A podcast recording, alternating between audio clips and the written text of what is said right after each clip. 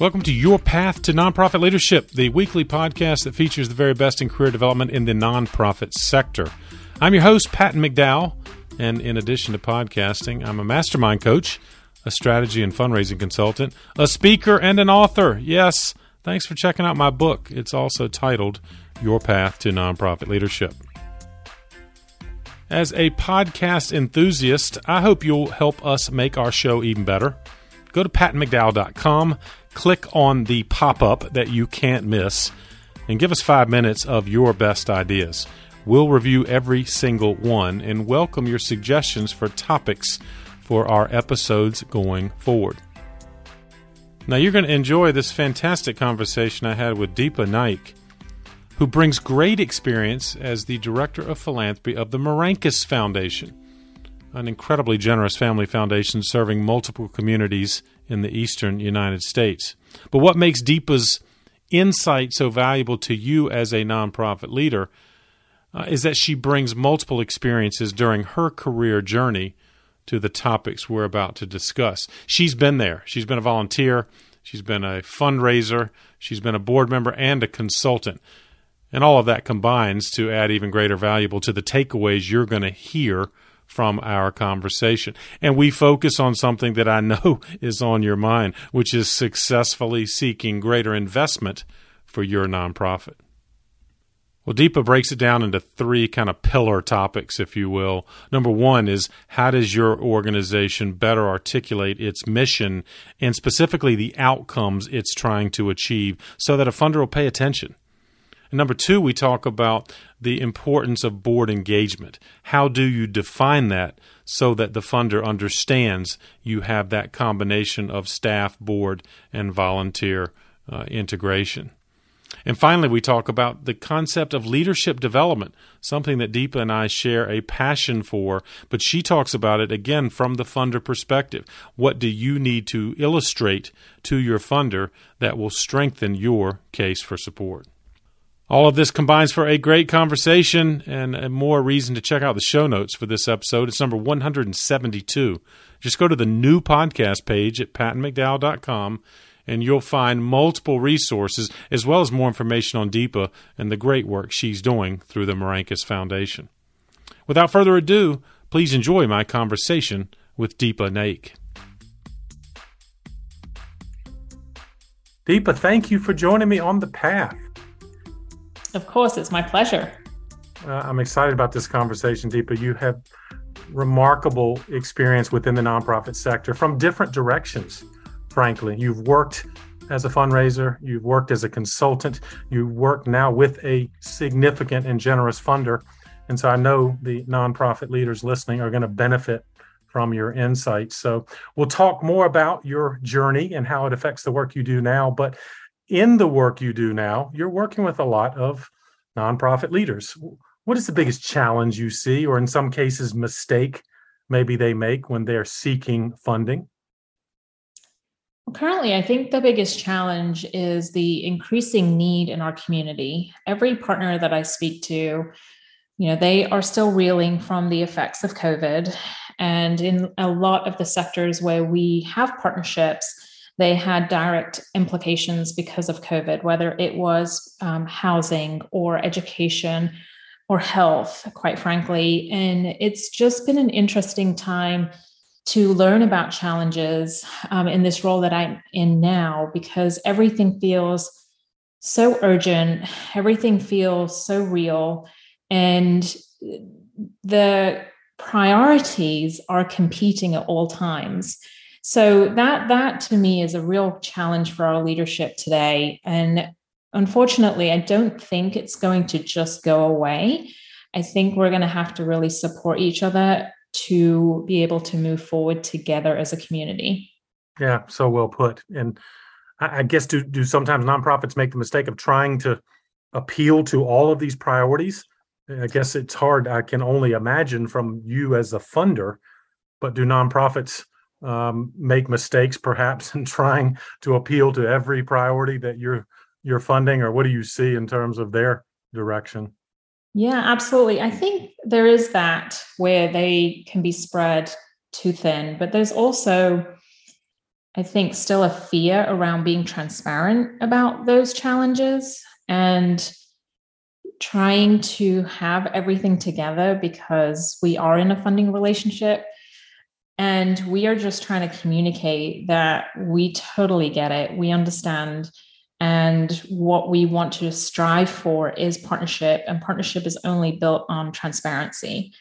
So we want to hear about the great successes. We want to be hopeful, uh, of course, but also I think that goes hand in hand with understanding the challenges and knowing kind of the good, bad, and the ugly so that we can truly be in partnership. So sometimes I'll pick up on something from the, you know, the great tool of social media or uh, I'll read about something in a grant application and it will catch me off guard because it's not something that I knew about. And really being that relationship driven organization and, and me personally that's one of my um, one of my strength finder aspects. Um, I, I just would love to engage in more dialogue and understanding and partnership around those challenges um, and not not have it uh, reach me my ears from other uh, platforms uh, so well put and you and I've talked about this before, Deepa, because you are such a, a, partner for the organizations with which you support. I, I, wonder, though, a lot of organization leaders sometimes they're intimidated, maybe by funders, and it sounds like within reason you're open to conversation. You'd rather talk about it before someone gets to, I guess, that final proposal stage. But is that something you find amongst your fellow funders that generally there is a partnership mentality?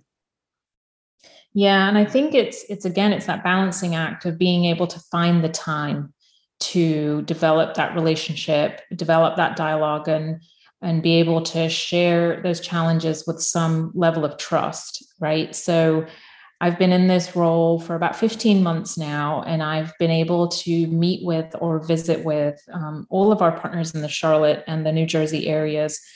And they've had to carve out these leaders have had to carve out time to to meet with me and have these conversations and and that was driven because i asked for it. And and i think that the hard part is to be able to have those meet and greets those intros those opportunities to to build a relationship um, when you have so many priorities. Uh, I, I, I and i understand that i get it but i also want to do my best within that partnership and i can only bring things to the table if i know that there are particular challenges happening yeah so well put and again this is going to lead to even more great advice from you as to how our nonprofit leader friends can be prepared for those kind of meetings um, and you know yeah. given those challenges in fact let me ask you that deepa what when you sit down with that kind of meet and greet particularly if it's a first time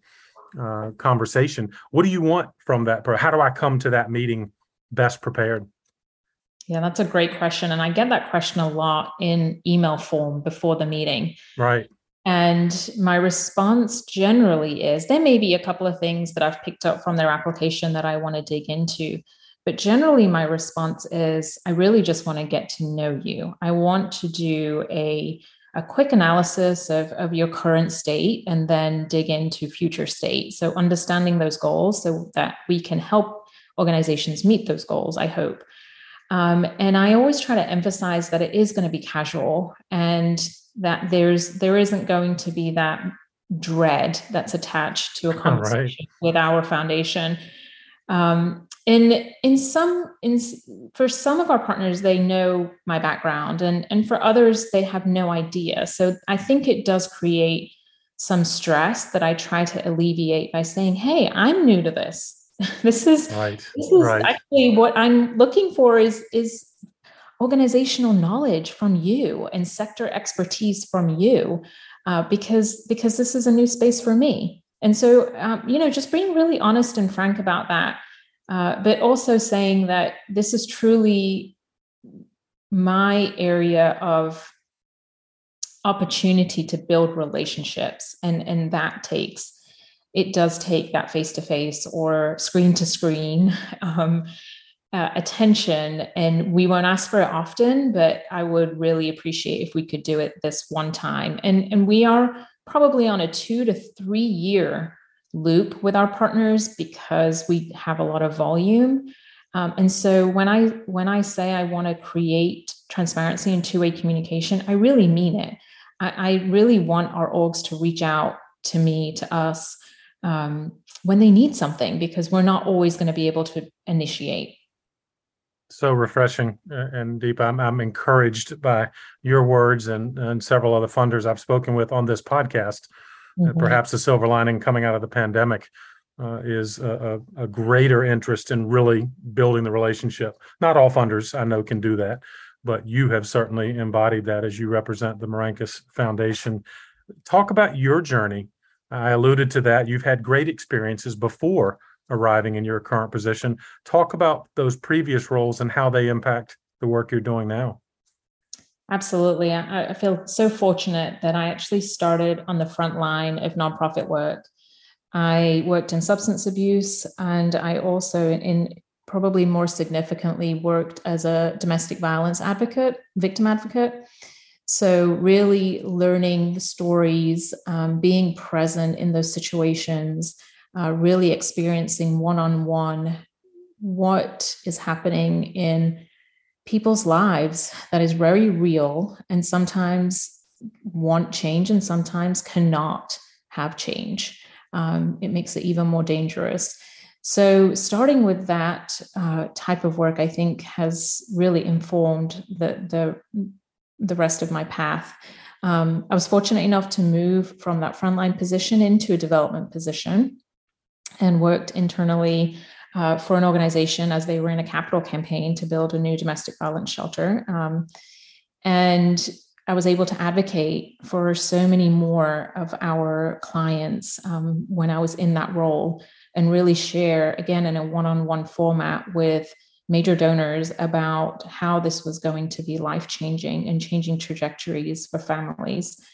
Um, so I found my love of major gift fundraising through that work, and right. again, fortunate enough to move those skills into consulting, um, which has been the bulk of my career, uh, consulting for nonprofits, big, small, uh, across the region in helping them meet their strategic goals um, and ultimately having community you know larger community impact. Um, so i've been able to do strategic planning and fundraising uh, obviously capital campaign work um, also some programmatic work. So it really helped me build my knowledge very very quickly. Um, and then as I became a mom times two, uh, right my lifestyle changed uh, significantly at home. And so I decided to go back um, into institutional work. And that, that, as well as really missing that direct connection to a mission and really owning that.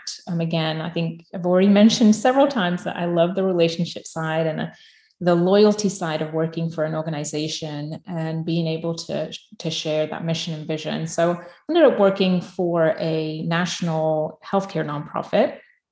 And um, as I was in that role, I was fortunate enough to meet with um, Andy Mermans, who's who's now my boss, and uh, make the transition over to the foundation. So I feel like I've really come full circle in the philanthropic space. Uh, it's so well put. And again, you have an understanding, frankly, of those uh, organizations and their leaders when you meet with them because you've been there. You have certainly been in their shoes, and I've got to believe that strengthens your ability to help uh, the Merancas Family Foundation in its uh, giving. And let's talk about that, Deepa. For those that don't know about the Merancas Foundation, talk about what is the foundation, its origins, and what its uh, you know purposes are. Absolutely. We are a family foundation. So our board of directors is made up of uh, exclusively made up of family members. I was the first uh, staff to join, non family member staff to join the foundation.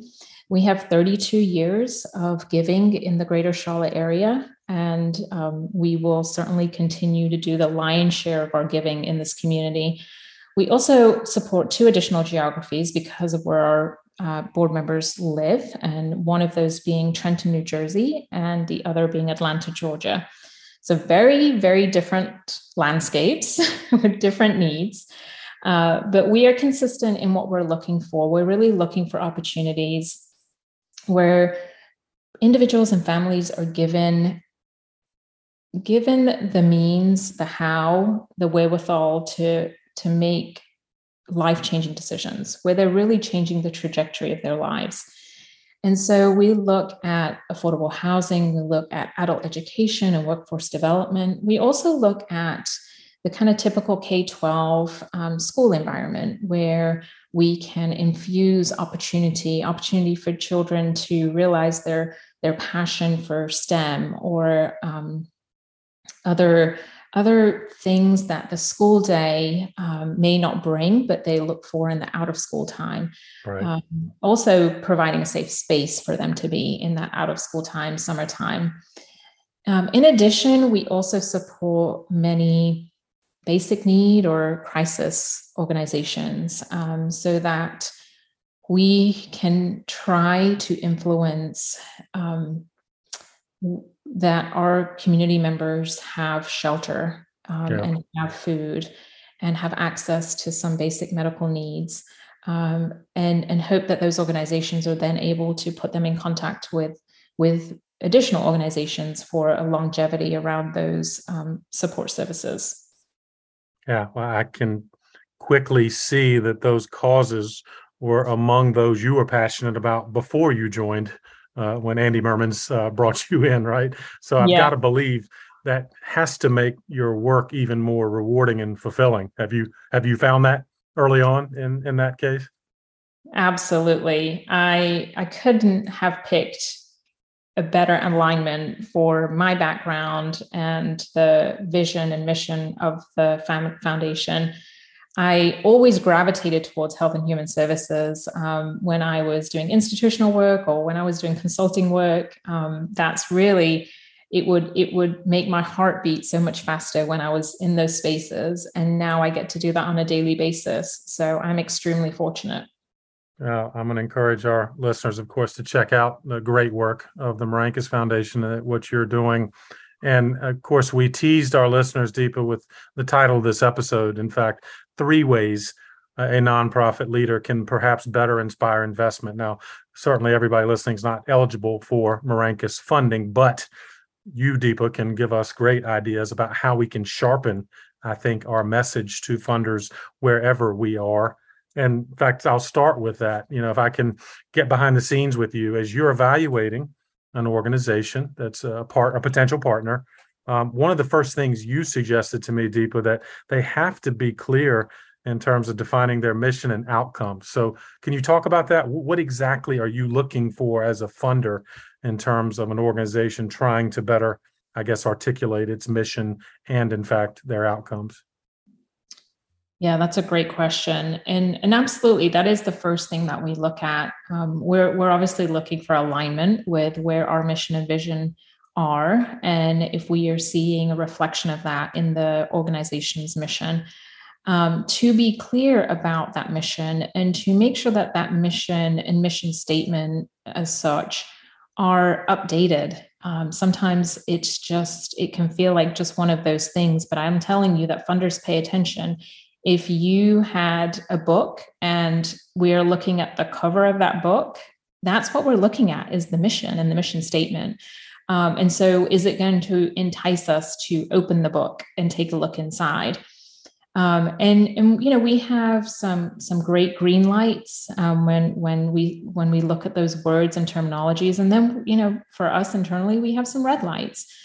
So I would just really encourage if your mission statement isn't updated, if it's not relevant to the work you're doing now, please change it.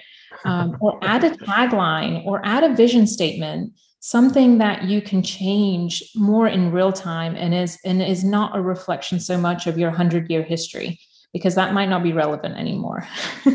well, I can't wait to unpack that. And you know, I'm going to ask you about the red light category. Is it, I'm listening to you, is it uh, too much poetry, long-winded mission statements. That what what what what would give away my mission statement as a red light to you? So we, as a foundation, we have um, some pretty clear boundaries around faith-based and, and religious aspects of work, and right. sometimes, of course, with the history of the South and the great intention and work of our community. Lots and lots of organizations have been founded in that way. Um, but what we're looking for now is an absolute acknowledgement of that history. But tell us how now you are inclusive of all, if you are inclusive of all. And tell us if your programs are relying on any aspects of faith. Um, we we just we want to know, especially in a crisis situation, that no person is turned away because of how they identify or who they are, um, what faith they may have. And so that's just really important for us to understand and unpack pretty quickly with an organization. Great advice.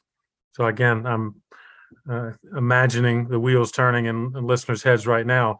Does my mission statement convey that inclusivity that you and many funders are going to expect?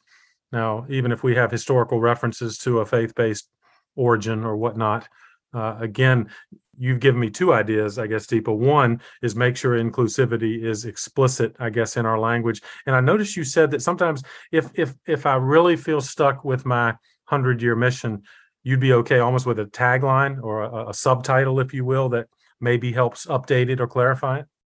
Yeah, I just gave this advice to to a nonprofit leader recently, and she might be listening.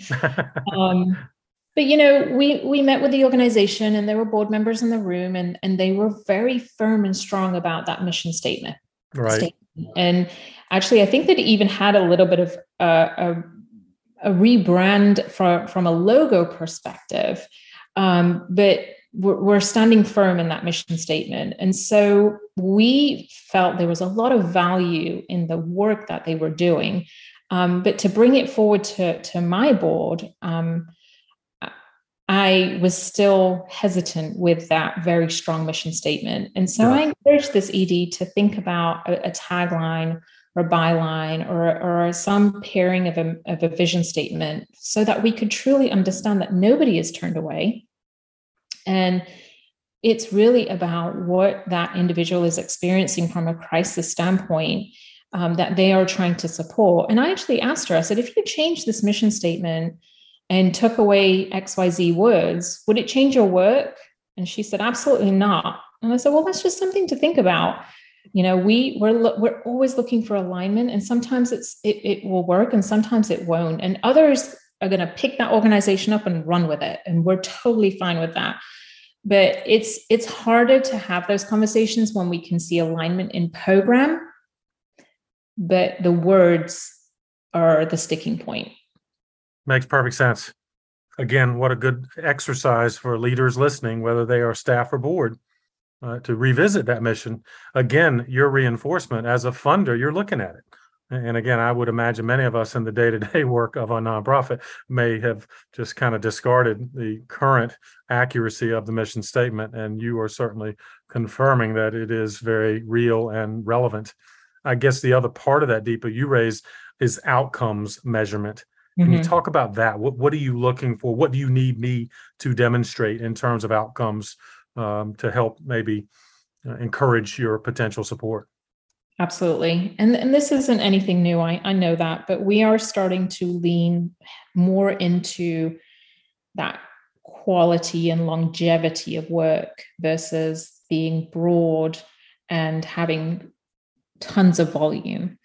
Um, so how organizations are not only serving the need of individuals and families in that moment of time, but how is that just the start of that relationship? And, and how are they able to continue that relationship, build on that relationship so that there is that changing of lives aspect of work that is happening, all informed by your clients and your families and your individuals but if you're if if if the need is housing are we meeting the need of that housing for a night for a week a month years? And even if years are we talking about safe and affordable permanent housing? Right. Um, so we're kind of starting to look at those things and i'm actually in uh, grant evaluation mode right now our deadline is monday. So um, the applications wow. are coming hot and fast.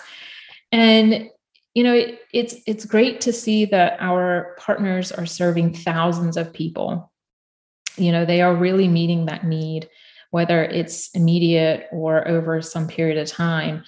But there's a big part of me that wants to go back and ask so so what happens at six months and a year um, if an eviction is avoided is it truly avoided and that person is in safe and affordable housing a year later, or is it delayed? Is it pushed down the road um, because the systematic and the the more connected issues are not dealt with? Um, so we're really starting to to look at that as we move forward because again, the need is not changing; it's just growing. Right. The the, the sheer volume of of community members um, that are struggling with any aspects of this work um, is, is just growing by the minute. And so now, when an organization has a client at their door or in their office, what, what can be done to really help them in a very comprehensive, deep, long term success standpoint? Um, and we're looking at some projects in this way too, because we know that one one organization isn't going to be able to do all of that. But building a network of partners who can come together to meet the full needs of a family or an individual um, is becoming more and more apparent and important to us. Yeah, love that. And again, I've always encouraged the, where appropriate nonprofit organizational collaboration. Uh, and you know better than anybody the kind of importance of the wraparound services that mm-hmm. might uh, support a family. So again, to underscore that, Deepa, uh, you might be impressed if, if I'm serving a thousand meals, but you want me to also talk about what I'm doing to help get at the root cause of food insecurity. Is that correct? Is that kind of what you want to hear more about? Yeah, or how are you leveraging other community resources and assets to help that need? So right. it, it doesn't have to be the particular organization that does all the things but how is it connected and how is this person or family going to be able to think about long-term solutions? Do you want me as a nonprofit leader though i, have to demonstrate long-term evaluation uh, mechanisms? In other words you want to see me surveying those families i serve six months 12 months two years later? Um, again i'm thinking if i'm a nonprofit leader i'm like wow i don't know if i have the capacity but that's important. I guess you're going to look for it, right? Yeah, that's a great question. I, I will say that I am starting to ask those questions. The de- determination of grant award is not connected to that aspect of evaluation at this time, but it is something we are keeping our eye on. And when I do see it, when yep. I do see that longevity, um, especially around our young people, is showing up more in that space. I am I'm excited by it and I am hopeful about it. Is it something you'd support as part of a grant application? If I need some sort of evaluation tool or mechanism, or you kind of expect me to do that on my own um, as an organization? Oh, I am open to that conversation. It goes back to that challenge part. Yeah. So if I reach out to a partner and I ask that question, they come back and say, you know what, that that has been a strategic priority for us for however many years, and we just we just don't know how to crack this nut. I would love to have a conversation about that. Um, it's only going to benefit everybody. Yes. Um, it's, yes. it's not about us, and it's not about what we want. It's really if if if that information could be tracked think of all the ripple effects and the benefits that we could see especially when we know there's a lot of work to be done in policy and advocacy if we see that the the, the challenging point or the barrier to something is consistent at this time frame or in this population for this reason we could actually think about how to help on a bigger scale. Yes it, well fantastic and it's not only the right thing to do to to truly measure progress but it sounds like of course it'll sharpen your ability to uh, articulate a case for support from funders individual corporate and foundations so Yep. Great advice there, Deepa. on I, many. I, do, I want to be careful though, because I don't want to pair that with organizational success. Okay. Um, what I what I want to emphasize is the things that we are looking at um, as we think about our impact as a foundation. Um, this isn't to say that we feel like not measuring that is unsuccessful or um, has a reflection of what the organization is doing for the community. That is not that is not my intention in Good any point. way. It is it's really just you know as we think about our future and and we think about our strategic movement, I'm looking more and more at those aspects of work. Well, and as a partner, it, it sometimes my long term outcomes may not be as strong as I hope, but it sounds like you'd be sensitive to that. You want me to measure, you want me to try to get better, yep. and you likely would help me even if I were struggling, maybe to move the needle. Yeah, I, I think of everything as a pilot. You know, let's look at it, let's assess it, what's going well, what's not, and why.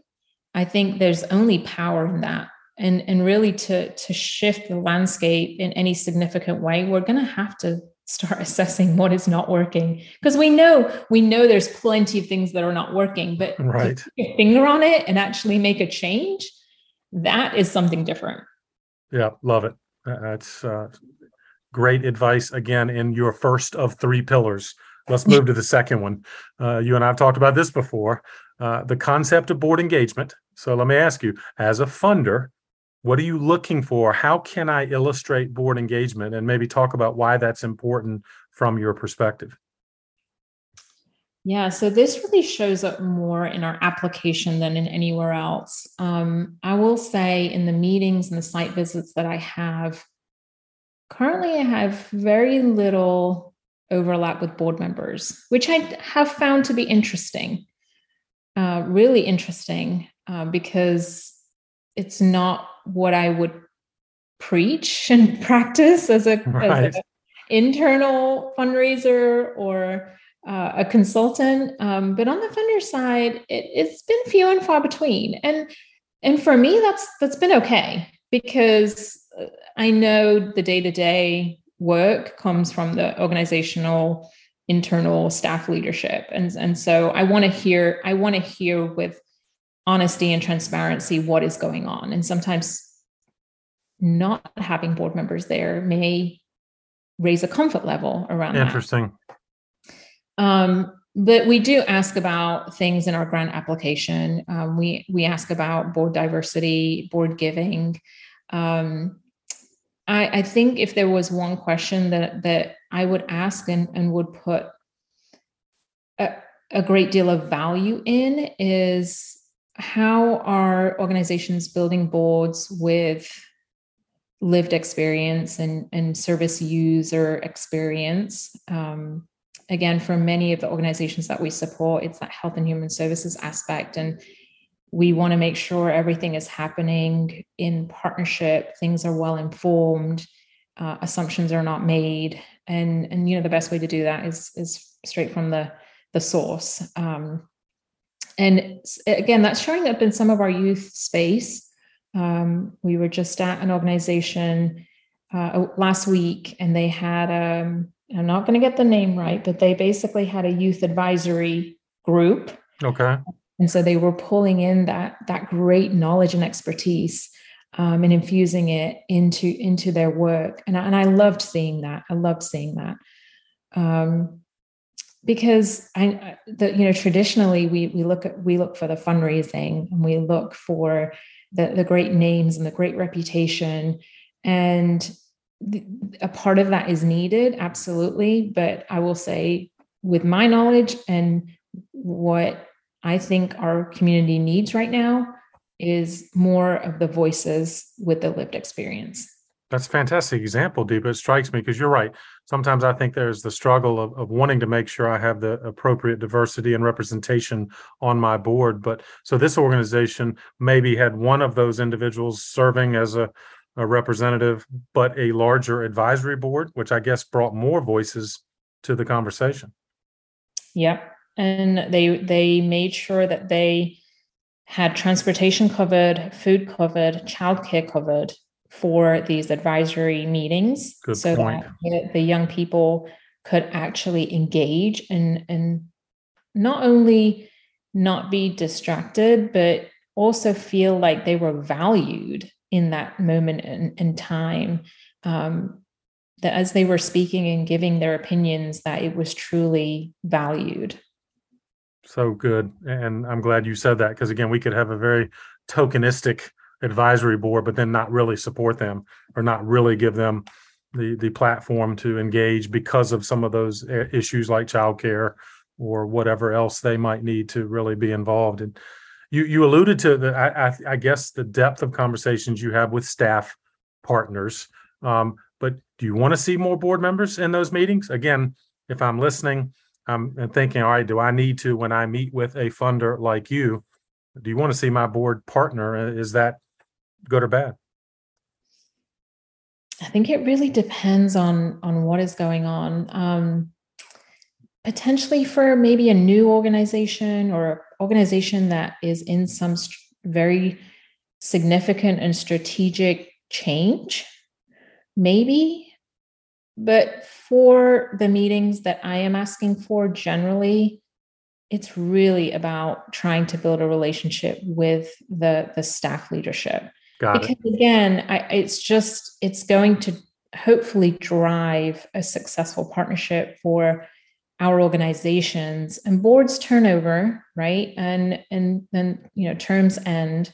Um, but i think sometimes we can establish more longevity with the staff especially in those higher roles um, that helps us really build upon a foundation year over year over year makes perfect sense and again, uh, appreciate your candor and that. And again, I know that gives our listeners something to ponder as they kind of represent all the issues at their organization.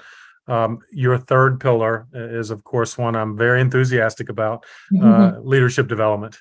So, talk about what you mean by leadership development in terms of the relationship you have with your partners.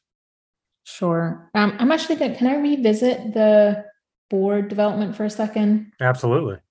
So, two things. One, I think you can always just ask the funder if they would like board participation in meetings. Because sure. I work, you know, we work very differently than others.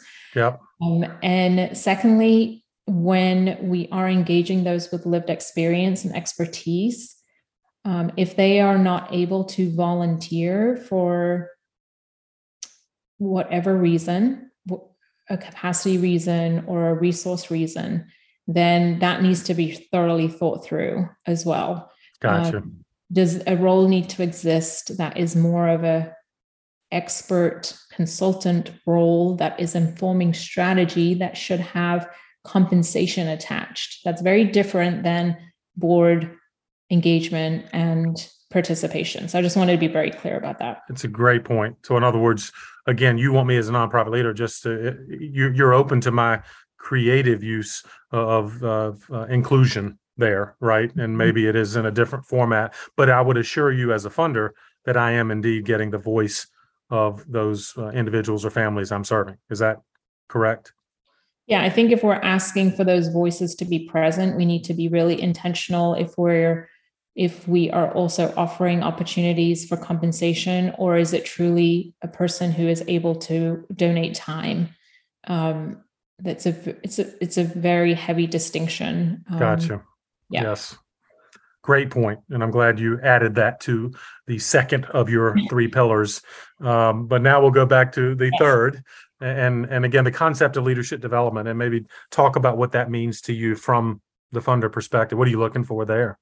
Yeah, I love this question because I have seen some bright lights of leadership and leadership development that I just I see their name in my email and and and I'm, it makes me very happy. And the the situations that are, are driving that happiness and excitement for me are when leaders are truly leaving their egos at the door and working towards a shared mission. If if we ask our partners why are you doing this work but why, but why, and really drill down, the, the answer for all of us should be the same. All right. And I see that. I see some of our leaders showing up and truly being so collaborative and working together because there's a great understanding of that shared mission. And I, I want to call out the, the fact that I, I see that. I, I truly see that. Um, and it makes me very happy. And other, go ahead. No, sorry to interrupt you. I, I, in other words, there's a collaborative kind of concept you're lifting up there too, right? In other words, so you're saying amongst nonprofit leaders and their ability to collaborate as really a leadership trait that you look for? Yeah, exactly. And and to to take on a leadership role outside of your organization. So we've seen this in the housing space. You know, we have two extremely significant partners in the space that are are putting their heads together and and really trying to inform strategy and movement in this shelter housing space. And and i have the utmost respect. It either one of those leaders could come to me and say deepa the sky is green. And i would say isn't it though? Right. um, because they've just they have truly they're they're they're not competing. They're working in partnership and collaboration. They're making the time which i know they don't have. I sat with I sat with one of these leaders for two hours yesterday, and I just picked her brain because she, to me, is the expert of what she does, and we need to pay attention to what she's doing with her within her organization. And so, I, I'm seeing more and more of that. And it, there's another example in our community right now in the summer summertime out of school time space where there are some core organizations that are coming together to say, we're serving these three schools and you're serving those five schools and et cetera, et cetera. But we have all of these other schools that have no program support in the summertime. And so collectively, they are now putting together a case for funding. And they don't know who's going to be in those additional schools, but they're just saying, we know there's a need in these additional schools please help us meet those needs and and it's not competitive because it's truly serving the purpose of those children that don't have options in the summertime to have somewhere to go so that to me is is leadership is it's just putting aside so many so many human instincts to, um, to preserve and, and and to think about your own organization and and and take that kind of to the next level and, and think about our community as a whole. It's just wonderful that you lift that up because you're right. I think there's a natural and sometimes a competitive mindset mm-hmm. that we have as nonprofit leaders that you know there's a limited amount of funding so i've got to make sure i look good and my organization looks good.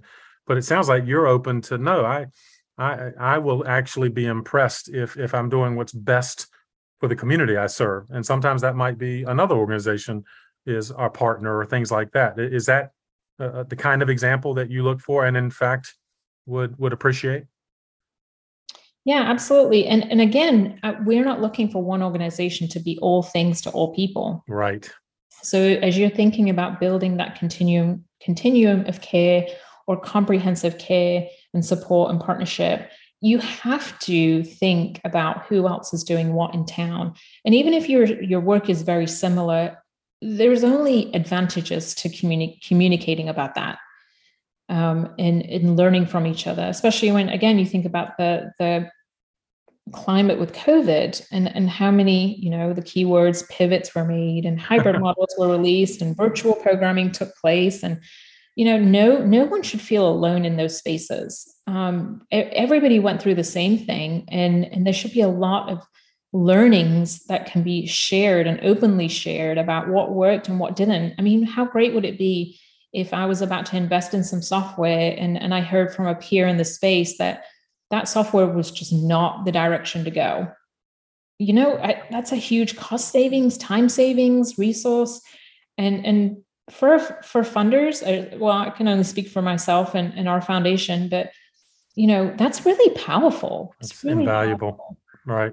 It's well and, and again i'm just delighted that you're lifting up among many great pieces of advice the spirit of collaboration the spirit of strategic networking amongst leaders in uh, our sector and subsectors within and uh, for all that, Deepa. I'm grateful for this advice, and I know our listeners are too. I, I wonder again, you have friends and colleagues in nonprofit leadership. I bet you have some pondering nonprofit leadership. Uh, mm-hmm. Any final advice if somebody comes up to you and says, you know what, I'm thinking about making the jump into nonprofit or nonprofit leadership in particular? Anything come to mind? Yeah, I, I would say what worked for me was volunteering for an organization, a frontline volunteering opportunity. And it really let me see behind the curtain, get to know an organization from the inside out. And a side benefit to that, which I didn't really realize until it was happening to me, was that as a volunteer, you're seen as an internal constituent and when there's any type of a job uh, position opening, you get to know first because you, are a volunteer and you get those emails. Great so point. It helped me tremendously. And it also let me see the culture of an organization and the leadership of an organization and make some decisions that were very fruitful um, in that regard. You know, who to who who just wasn't a good fit um, and who really was. And and but i also knew why. And so it kind of takes the honeymoon period and the first 90 days and you know the all that stuff off the table because you've already been there. And you've already gotten to know everybody. Um, i also just heard yesterday of a nonprofit leader attending um, the funeral of one of their constituents and, and a, a fellow staff person was was just sharing that memory and how powerful it was to see the CEO of, a, of an organization attending the funeral. And, and the staff person said um, in her decades of, of work experience, she had never seen a CEO um, come to, to a funeral like that before. Wow. And yeah, I was like knocked off my chair. You know, what, how powerful is that?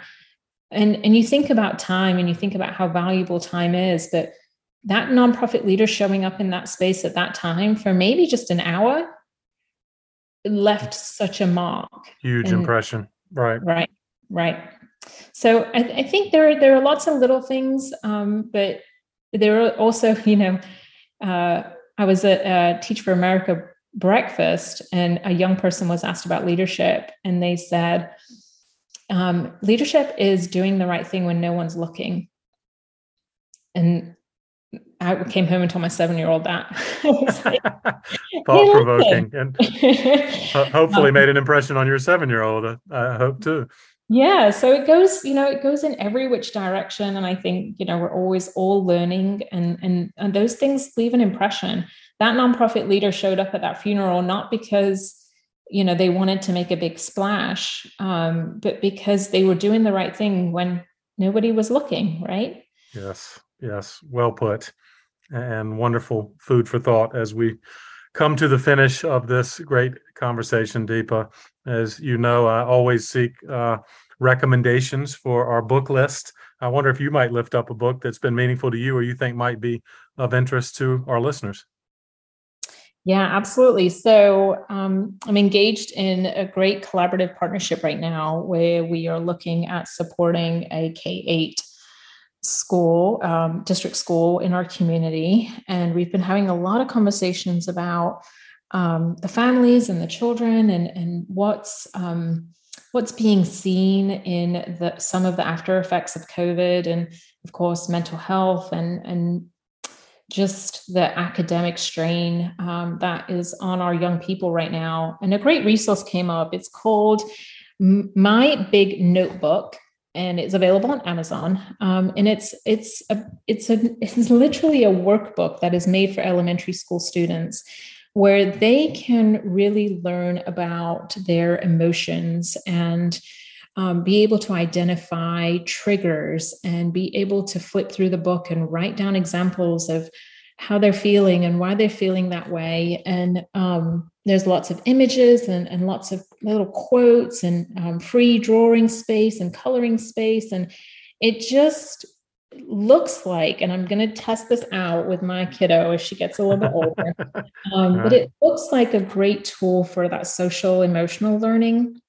that is going to be huge for for our, our littles um, in the in the coming years. Um, and there's going to be an adult guide that's also produced. So any teachers or any parents that are working um, with this big notebook um, can also uh, have that as a resource. So I'm excited to see where that goes. It's it's very it's very new and it's very driven by um, what I think is going to be a need in our community. And and we've got to we've got to keep paying attention to what's going on with our little people.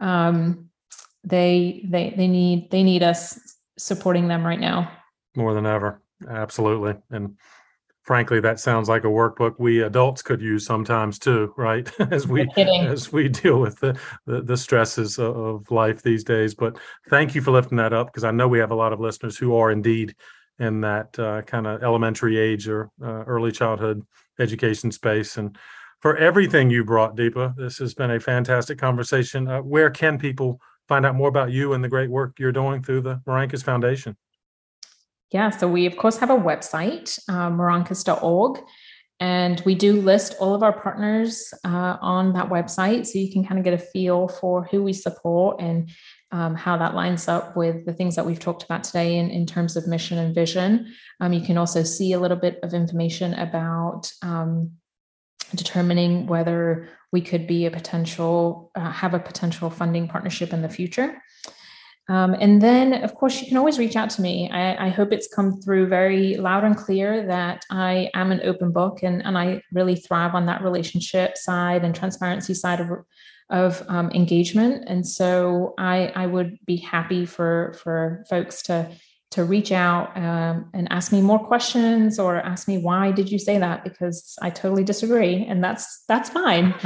Um, that's okay too right? that's yeah. totally fine and i would love to hear different perspectives. Um, so uh, this has been great and thank you so much. Deepa thank you. We will have all of this information including ways to find out more about you and the foundation in the show notes and for everything. Thank you for joining me on the path it's been my pleasure, Patton. Thank you. Well, I hope you enjoyed this conversation with Deepa as much as I did and came away with some practical ideas that can guide your journey in the nonprofit sector, as well as help your organization be more effective raising funds. Don't forget about the show notes. They are available on our website, pattonmcdowell.com, where you can find out more about Deepa, the Merancas Foundation, and multiple resources we discussed. As always, thanks for sharing this episode. Just one other person on the path could benefit from this. And if you haven't already, you can also subscribe. Just go to the podcast page at pattonmcdowell.com. You will see the follow button, and that will allow you to subscribe on whatever podcast platform you are most familiar. Don't miss out on any of our weekly episodes, they come out every Thursday. If you like this one, click on the episodes button also on that podcast page and you can scroll through thumbnails of some of our most popular episodes, or you can search by topic or even guest name. Thanks again for all you're doing in the nonprofit sector, especially right now, and keep up the good work for causes that are most meaningful to you. I'll keep bringing you content that can help you do it even better. Have a great week, and I'll see you next time on The Path.